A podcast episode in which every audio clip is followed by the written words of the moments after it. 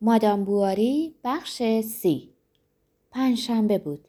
اما در سکوت لباس می پوشید تا شارل بیدار نشه. وقتی ساعت آونگی هفت و ربع رو نشون میداد به راه می افتاد و به شیر طلایی می رفت که آرتیمیس خمیازه کشان می اومد و درش رو باز می کرد. اما در آشپزخونه تنها می موند. گاه به گاهی بیرون می رفت. ایور بی عجله دلیجان رو آماده می کرد. اما روی سنگ فرش حیاط پاش نمی کوبید. سرانجام ایور پس از خوردن سوپش بالا پوشش رو می پوشید، پیپش رو روشن می کرد و شلاقش رو به دست می گرفت و آسوده روی نیمکتش می نشست. چلچله آهسته به راه می افتاد و در حدود نیم فرسخی گهگاه می ایستاد و مسافرانی رو سوار می کرد که لب جاده کنار نرده های حیاط ایستاده منتظرش بودن. اونایی که از دیروز خبر داده بودن وسیله رو منتظر نگه می داشتن. حتی بعضیاشون هنوز در رخت خواب بودن. ایور صدا میزد، فریاد میکشید، کف میگفت، سپس پیاده میشد و میرفت و ضربه های محکمی به در میکوبید. باد از شیشه ترک خورده دلیجان تو میومد. چهار نیمکت وسیله رفته رفته پر میشد. پیش میرفت و درخت های سیب یکی پس از دیگری از کنارش میگذشتند. جاده میونه دو جوی پر از آب زرد به طرف افق میرفت و مدام تنگتر میشد. اما سراسر جاده رو خوب میشناخت. میدونست که بعد از چراگاهی تیری هست و بعد از آن نارونی و بعد قله خانه‌ای و پس از آن یه زاغه دشتبان. گاهی حتی برای اینکه خودش رو غافلگیر کنه چشماش رو میبست. اما هرگز این حس واضح رو که چقدر از راه باقی مونده از دست نمیداد. سرانجام خونه های آجری نزدیک میشد. زمین زیر چرخ‌ها صدا میکرد. شهر به صورت پله پله منحنی شیب میافت و غرق مه بود. اما دلش به شدت به تپش میافتاد. انگار که اون صد و بیست هزار نفری که اونجا میزیستند همه با هم در یک زمان دم شورها و عشقهایی رو که اون گمان میکرد داشته باشند به سوی او میدمیدند. عشقش در برابر فضا بزرگتر و آکنده از آشوب همهمه گنگی میشد که از شهر بالا میومد. این عشق رو به بیرون روی میدانها، گردشگاه‌ها و خیابان‌ها باز می‌تابانید و شهر قدیمی نورماندی در برابر چشمانش ابعاد پایتختی قولاس‌ها رو به خود می‌گرفت، همچون بابلی می‌شد که او به آن پا می‌گذاشت. با توجه به زمینه داستان و انگیزه گناه‌آلود اما در رفتن به شهر روآن، بدیهیه که در اینجا نه عظمت بابل بلکه ویژگی دیگر این شهر توراتی یعنی شهر گناه و فسق و فجور مطرحه. دلیجان جلوی راهبند گمرک می ایستاد. اما سگک کفش سفریش رو باز می کرد. دستکش های دیگری می پوشید. شالش رو مرتب می کرد و بیست قدمی پایین تر از چلچله پیاده می شد. شهر در حال بیدار شدن بود.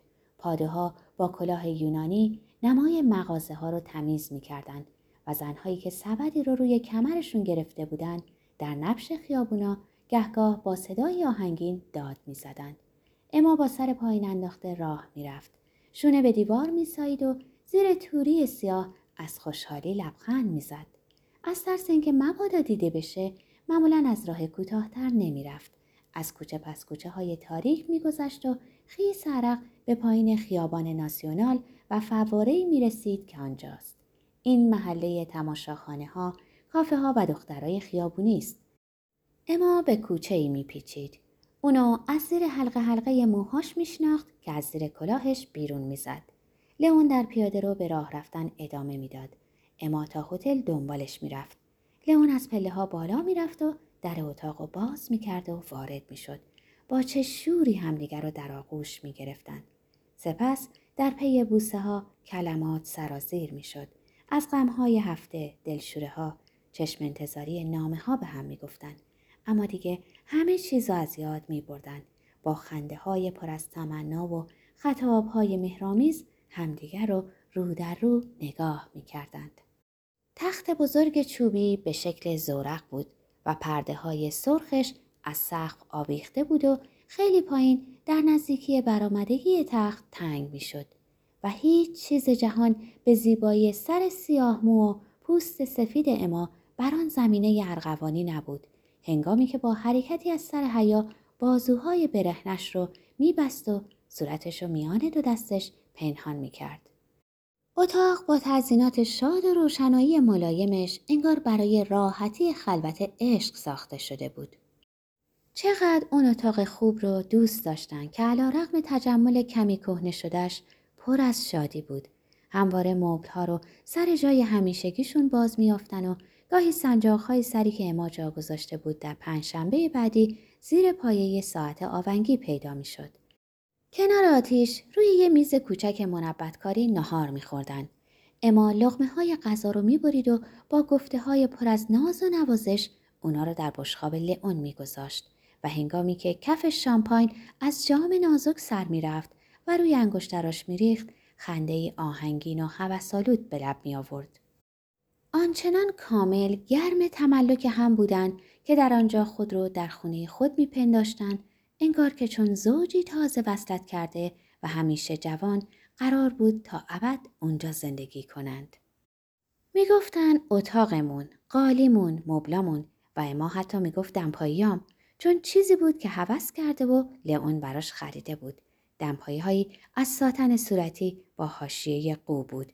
وقتی روی زانوهای لئون میشست، باهاش چون کوتاه بود در هوا معلق میموند و دمپایی‌های ظریف که همه پا رو نمیگرفت، فقط به نوک انگشتان پای برهنش بند بود. لئون اولین بار بود که ظرافت توصیف ناپذیر برازندگی‌های زنانه رو میچشید. به عمرش هرگز اون لطف زبان، اون ملاحظه جامع، اون حالت‌های کبوتر به خواب رفته رو ندیده بود. هم از هیجان جان او لذت می‌برد و هم از دانتل دامنش. وانگهی مگه نه اینکه با همه موقعیتی که داشت به هر حال به طور واقعی معشوقه اون شده بود؟ اما با تنوع خلق و خویش که گاهی گرایش معنوی داشت و گاه شاد و سبکبال میشد، گاهی پرحرف و گاه خاموش، گاه سرشار از هیجان و گاه ولنگار بود، هزار هوس رو در لئون برمی‌انگیخت و انواع غریزه ها و یادها رو در او زنده می‌کرد. اغلب وقت نگاه کردن اما به نظر لئون چنین می‌رسید که جان خودش به طرف او پر می‌کشید و همچون موجی دور سرش پخش می‌شد و روی سفیدی سینه‌اش پایین می‌ریخت. روی زمین روبروی او می‌نشست و با دو آرنج روی زانوهاش با پیشانی افراشته و لبخندی به لب اونو نگاه می‌کرد. اما به طرف او خم می‌شد و به حالتی که نفسش از سرمستی بند اومده باشه به زمزمه می‌گفت: نه تکون نخور، حرف نزن، منو نگاه کن. از چشمات یه چیز خیلی ملایمی بیرون میزنه که تسکینم میده. اونو بچه صدا میزد. میپرسید منو دوست داری بچه؟ و جواب اونو نمیشنید، چون که لباش با جستی به طرف لبهای او بالا میومد. روی ساعت آونگی یه فرشته کوچک برنزی عشق بود که با حرکت اشفامیزی بازوهاشو زیر یه گلتاج طلایی حلقه میکرد. اغلب به او خندیده بودن، اما زمانی که باید از هم جدا میشدن همه چیز به نظرشون جدی می اومد. بی حرکت روبروی هم می ایستادن و چند بار می گفتن تا پنجشنبه، تا پنجشنبه. اما ناگهان سر لئونو میونه دو دست می گرفت. بوسه‌ای تندی به پیشونیش می زد و بلند می گفت خداحافظ و به شتاب از پله ها پایین می رفت. اما خیابونا رو پشت سر می گذاشت. به هتل صلیب سرخ می رسید. کفشای سفریشو که صبح زیر نیمکتی پنهان کرده بود بر می داشت. سر جاش میونه مسافران که بی‌صبری نشون میدادن مینشست. بعضی هاشون پایین دامنه پیاده میشدن. اما در دلیجان تنها میموند. سر هر پیچی چراغ‌های سر تا سر شهر بیشتر به چشم میومد که حالت بخاری نورانی رو داشت که بالای خونه ها پهن باشه. اما زانوشو روی بالشتک ها میگذاشت و محو تماشای اون چشمانداز خیره کننده میشد. گریه میکرد. لئونو صدا میزد. براش کلمات مهرامیز و بوسه هایی می فرستاد که با باد می رفتند. شارل در خونه منتظرش بود. چجله همیشه پنجشنبه ها تأخیر داشت. خانم سرانجام پیداش می شد. انگار به زور دخترکش رو می بوسید. شام حاضر نبود. چه اهمیتی داشت؟ آشپز رو می بخشید. به نظر می اومد که دیگه این زنک به هر کاری مجاز باشه. اغلب شوهر اما با دیدن رنگ پریدگیش می پرسید که نکنه حالش خوب نباشه. و او جواب میداد که نه. شارل میگفت اما امشب یه جوری عجیبی. نه چیزی نیست، چیزی نیست. حتی بعضی پنجشنبه ها همین که از راه می رسید به اتاق خودش می رفت. فردای اون روز نکبت آلود بود و روزای بعدی رو هم بی‌طاقتی اما برای بازیافتن شادکامیش تحمل ناپذیر تر می کرد. ولع تندی که تصویرهای بیشتر شناخته به آتش اون دامن می زد و در هفتمین روز بدون هیچ پروایی در نوازش های لئون پنداری منفجر می شد. در مقابل شور و بیتابی لئون ظاهر هیجان زدگی توأم با حیرت و قد شناسی رو به خود می گرفت. اما از این شیوه عشق ورزی ملایم و خوددارانه لذت می برد. با شگردهای مهرامیزش می کوشید اونو حفظ کنه و کمی به خود می لرزید از ترس اینکه بعدها از دست بره. اغلب با صدای مهربون و غم‌آلود به لئون می گفت تو به زودی منو ول می کنی، ازدواج می کنی، تو هم میشی مثل بقیه. لئون می پرسید کدوم بقیه؟ اما جواب می داد خب مردا همشون. سپس با حرکت دردآلودی اونو پس می زد و می گفت همتون پلیدین. یه روز که درباره یأس‌های این دنیای خاکی بحثی فلسفی می کردن، اما برای آزمایش حسادت لئون یا شاید به خاطر نیاز شدیدی به درد و دل کردن گفت که در گذشته پیش از او کس دیگری رو دوست داشته بود، اما زود حرف خودش رو تصحیح کرد که ولی نه مثل تو، و به جان دخترش قسم خورد که بینشون هیچ اتفاقی نیفتاده بود. جوان گفتش رو باور کرد، اما به هر حال پرسید که او چی کاره بوده. اما جواب داد ناخدایی کشتی بود دوست من. آیا این برای اون نبود که از هر کوششی برای شناختن اون جلوگیری کنه و در عین حال با این ادعا که چنان مردی شیفتش شده بود خود رو در موضعی بسیار بالا قرار دهد. مردی که حتما دارای سرشتی جنگجویانه بود و به ستایش دیدن عادت داشت. آنگاه جوان منشی به بیمقداری موقعیت خودش پی برد. قبطه پاگون و نشان صلیب و اسم و عنوان رو خورد. اینا چیزایی بود که حتما اما رو خوش می اومد. از عادتش به ولخرجی می شد اینو حد زد. تازه اما بسیاری از چیزهایی رو که دلش می خواست به زبون نمی آورد.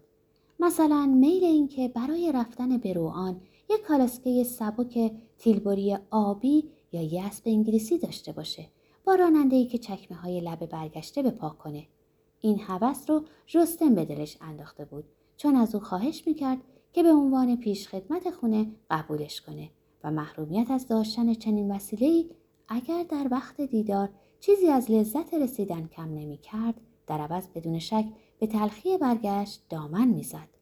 اغلب هنگامی که با لئون از پاریس حرف میزدن اما با زمزمه‌ای میگفت وای که چه خوب میشد با هم در پاریس زندگی کنیم. جوان دستی به گیسوی کنار پیشونی اون میکشید و به نرمی میگفت مگه الان خوشبخت نیستیم؟ چرا راست میگی، من دیوونم، منو ببوس. با شوهرش بیشتر از هر زمانی خوش رفتاری میکرد. براش فرنی با پسته میپخت و بعد از شام آهنگای والس میزد. چنین بود که شارل خودش رو خوش اقبالترین آدم خاکی میدونست و اما هیچ دغدغه‌ای نداشت تا اینکه شبی ناگهان گفتی که خانم لامپرور به درس پیانو میده؟ آره. شارل گفت امروز پیش خانم لیجار دیدمش، درباره تو با او حرف زدم، گفت که تو رو نمیشناسه. انگار که آذرخشی بود. با این همه اما به لحنی طبیعی جواب داد حتما اسممو فراموش کرده. پزشک گفت یا شاید در روآن چند تا خانم لامپرور باشن که درس پیانو میدن. اما گفت ممکنه، و با هیجان رسیدشو دارم، بیا بیا نگاه کن. رفت و در کشوهای میز کار شروع به کاویدن کرد. کاغذها رو در هم ریخت به نحوی که سرانجام گیج شد و شارل از او خواست که بیهوده به خاطر چند رسید ناقابل خودشو این همه ناراحت نکنه. اما گفت باشه پیداشون میکنم. در واقع در همون جمعه بعد شارل در پستویی که لباساشو اونجا میذاشتن هنگام پوشیدن پوتینش کاغذی رو میونه چرم پوتین و جورابش حس کرد. اونو در آورد و روش چنین خواند: رسید برای سه ماه تعلیم به علاوه وسایل متفرقه مبلغ شصت و پنج فرانک. فلیسی رامپرور، استاد موسیقی. آخه این توی پوتین من چه کار میکرد؟